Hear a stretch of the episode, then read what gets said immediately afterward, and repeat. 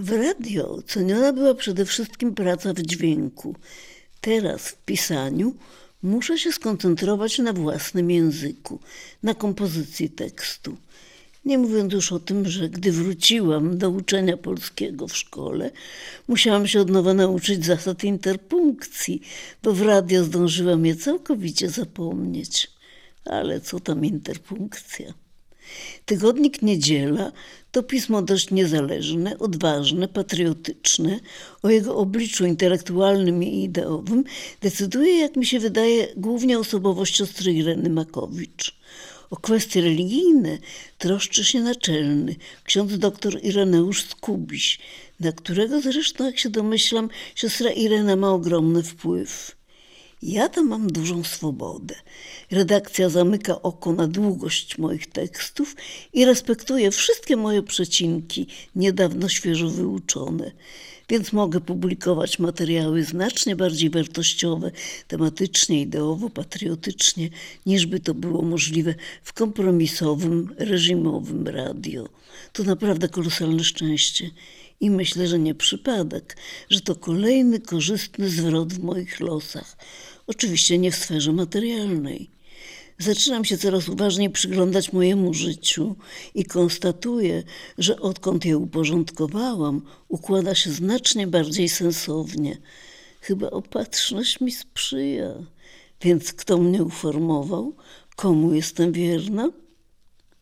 Żałuję, że tym odkryciem nie mogę się podzielić ze świętej pamięci ojcem Sylwestrem. No ale przecież on to i tak wie. Tego naturalnie głośno nie powiem, ale kiedy ksiądz Michalec zapytał mnie, czy odróżniam mszę świętą od innych nabożeństw, odpowiedziałam mu natychmiast, że oczywiście, ale właściwie miałam ochotę po prostu w nos mu się roześmiać, że co to w ogóle za pytanie i za kogo on mnie ma. Bo ile ja się mszy naśpiewałam, nawet samego Mozarta. No tu, tu, tu naprzeciwko, tu na tym chórze, za tym największym oknem, za tym balkonem. Popatrzcie, Maćku i pani Małgosiu, popatrz pani, jakby powiedziała lwowska przekupka spod amfitryty Adonisa, Diany czy Neptuna, sokolniczanka w białej chuście. Popatrz pani, za tym Solideo, no tam, tam, stałam w każdą niedzielę i ja, mała dziewczynka, obok innych małych dziewczynek, małych i trochę starszych, dziś by powiedziano nastolatek, ale wtedy nie było tego słowa takiego niepoważnego słowa. Wszystko było bardzo poważne. A co oni w ogóle zrobili z naszymi organami, znaczy ruscy? Nie wiadomo. Do muzyki cerkiewnej organy niepotrzebne, a do magazynu soli tym bardziej nie. Czytałam, jeśli dobrze pamiętam, że wysłali je do Taszkentu, do filharmonii, a potem cała ta filharmonia im się tam spaliła razem z naszymi organami nic tylko płakać. Na rzekach babilońskich tam osiedzieli jeśmy i płakali, gdy wspominaliśmy Syjon. Na wierzbach w pośrodku jej powisili jeśmy organy nasze. Wiecie, z czego to jest? To psalm 137 w wersji z psałterza floriańskiego, XIV wiek. No ale ci Żydzi w niewoli babilońskiej te swoje instrumenty, te harfy czy lutnie mieli przy sobie, tylko że oni ich użyć nie chcieli czy nie mogli na wygnaniu. Jako mam piać pienie panowo w ziemi cudzej? To jeszcze psał też Furiański. Ale niechaj mi język uschnie, kiedy cię przepomnę, to już Kochanowski. A jeśli cię zapomnę, ty Boże na niebie zapomnij o mnie. To Mickiewicz. To już zna każde dziecko. Ach, co ja gadam, zna. Znało. Znało w tym czasie, kiedy w tych prawie konspiracyjnych, to znaczy takich szczególnych lekcjach polskiego, czy w spotkaniach w tygodniach kultury chrześcijańskiej, przemycało się, czy odkrywało zakamuflowane sensy ukryte w kryptocytatach i aluzjach. Ot jak choćby u Aleksandra Wata w wierzbach w Aumaacie. Lecz jeśli cię zapomnę, daleki szczycie tatrzański, niech się w kamień kęszański obrócę. Jeśli cię zapomnę, sucha wierzbo z ulicy rozbrat, niech uschnie moja prawica. To jeszcze 30 lat temu można było czytać i analizować z polskim dzieckiem w liceum, ale dziś kiedy dziady w szkole czyta się we fragmentach, a na spektaklu, gdzie jest cały tekst, to żeby usłyszeć wielką improwizację, trzeba najpierw zobaczyć, jak Konrad przed rozmową z Bogiem musi się za przeproszeniem wysikać do blaszanego wiadra, to co tu gadać o Mickiewiczu? No mówię, płakać się chce. Ale jak Mickiewicz, to wujek, czyli ksiądz Zienkiewicz z Nowogródzkiej Fary, mój prefekt z pierwszego gimnazjum, drugi ważny ksiądz w moim życiu. Ten, co mnie w szkole tak celnie ochronił przed ZMP, a wobec którego zachowałam się tak haniebnie po maturze, kiedy mi gratulował dostania się na polonistykę, ostrzegał przed dialektyką, w cudzysłowie, i zapraszał do siebie do żagania, na wygnanie, a ja mu nawet nie odpisałam. Teraz spotykam go bardzo często pod czwórką, to znaczy na Katedralnej 4, gdzie przez lata prowadził Centralny Ośrodek Duszpasterstwa Akademickiego, KODA, do którego nie należałam, a powinnam była, a gdzie w stanie wojennym pozwolił na zlokalizowanie siedziby arcybiskupiego Komitetu Charytatywnego i gdzie na pierwszym piętrze mieszka. Kiedy go teraz witam stojącego na parterze, przy schodach, pytam niezmiennie, jak się wujek czuje, a on odpowiada, oj, czuje się, czuje. Jest rówieśnikiem mojej mamy. W roku 1980 przekroczył siedemdziesiątkę. Ja zaś ciągle sobie w duchu zadaję pytanie, czy on pamięta tę moją niewdzięczność i jestem prawie pewna, że tak tak bym się chciała zrehabilitować. Korzystając z tego, że łamy niedzieli są dla mnie otwarte, piszę któregoś dnia wspomnienie, wyznanie, opowiadam anonimowo o tej całej naszej historii. Wysyłam do Częstochowskiego tygodnika, daję tytuł Mój prefekt i podpisuję tylko kryptonimem MC. To są moje inicjały panieńskie. Oczywiście Strajrena wie, że to ja. Tekst ukazuje się na ostatniej stronie jako list czytelniczki. Gazetę wkładam wujkowi w szparę pod drzwiami jego mieszkania. Mam nadzieję, że przeczytał, ale nie rozmawialiśmy o tym nigdy.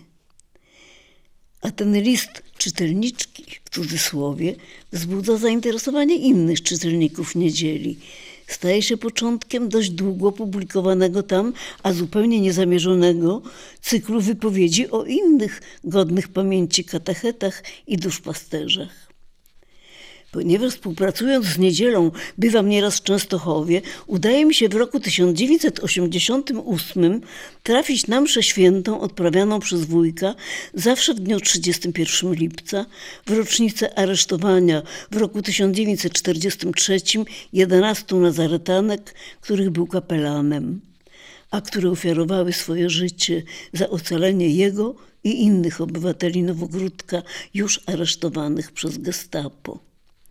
A ponieważ jest to ten sam dzień, który wujek celebruje jako rocznicę swoich święceń kapłańskich, choć w rzeczywistości przypada ona w dniu 3 czerwca, to zawsze wtedy spotyka się tam też ze swoimi współziomkami.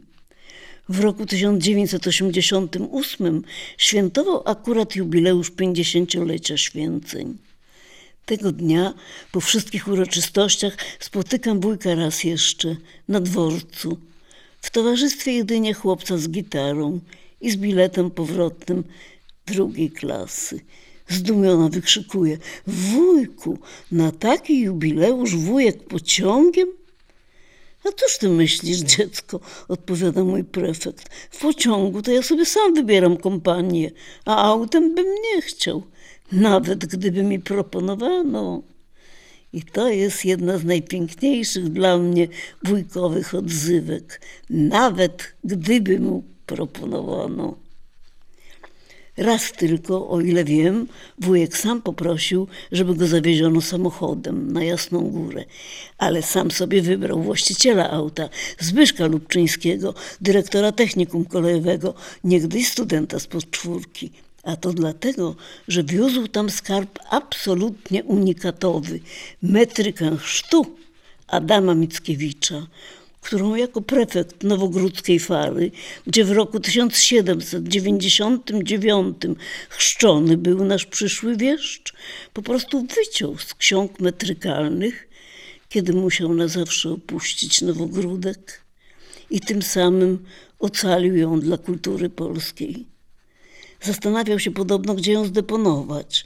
Myślał o Osolineum, ale ostatecznie uznał, że bezpieczniejsza będzie na Jasnej Górze. W końcu przeżył dwie wojny światowe. Oczywiście to wszystko wykorzystuję w moich różnych pisaniach o księdzu Zienkiewiczu i pocieszam się, że może choć częściowo zrekompensuję w ten sposób moją niegdysiejszą długą nieobecność w miejscach i czasach, gdzie mnie niestety nie było, choć powinnam była być. Myślę, jak to dobrze, że pani Henelowa pogardziła niegdyś moim tekstem. Gdyby go dopuściła do druku w tygodniku powszechnym, byłby to jedynie nic nieznaczący incydent, raz i koniec.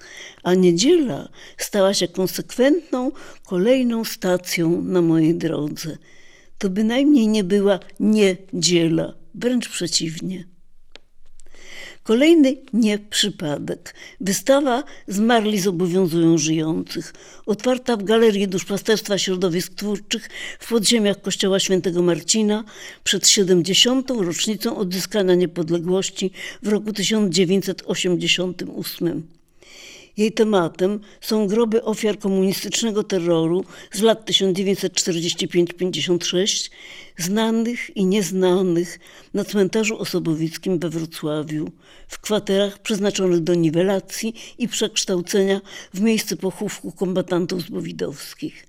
Ta bezprecedensowa ekspozycja ma być odpowiedzią na insynuacje reżimowej prasy, jakoby mieli tam być pogrzebani pospolici przestępcy więc przekopanie tych pól nie stanowiłoby żadnego uchybienia przyzwoitości. Jest to też pierwsza próba publicznego poinformowania społeczeństwa o tragicznych, a przemilczanych losach żołnierzy tzw. Tak drugiej konspiracji, zwłaszcza tych związanych z Dolnym Śląskiem, a zamęczonych lub straconych tu blisko, w więzieniu przy Kleczkowskiej. Kuratorkami wystawy są dwie panie, wspierane przez duszpasterstwo ludzi pracy w słynnej parafii pod wezwaniem świętego Klemensa Dworzaka przy Alei Pracy. Irena Kluba, inżynier-hydrolog i Danuta Skraba, ekonomistka. Dokonały one cudów mrówczej pracowitości, kobiecego samozaparcia i rzetelności. By przy deficycie warsztatu historyka, ale za to przy pomocy kompetentnych przyjaciół, a także dzięki umiejętności zdobycia zaufania rodzin ofiar, pozyskać i zgromadzić różne oryginalne dokumenty, listy, wspomnienia, które oglądających przyprawiały o szok, gniew i łzy a czasem rodzinom służyły w pozyskaniu nieznanej im dotąd prawdy o ich najbliższych. Mój reportaż z tej wystawy, zatytułowany Grześć brata, to z Wyspiańskiego, drukowany w niedzieli dopiero przed Wielkanocą roku 1989 z datą 9 kwietnia, stanowił, jak mi się wydaje, pierwszą na ten temat publikację w obiegu oficjalnym. Dr Łukasz Sołtysik z wrocławskiego oddziału IPN, który się naukowo zajmuje dziejami Związku Solidarność, a więc i prasą podziemną i oficjalną, mówi, że to całkiem możliwe. No, ale to było tuż po zakończeniu obrad okrągłego stołu. Odtąd wszystko nabiera rozpędu.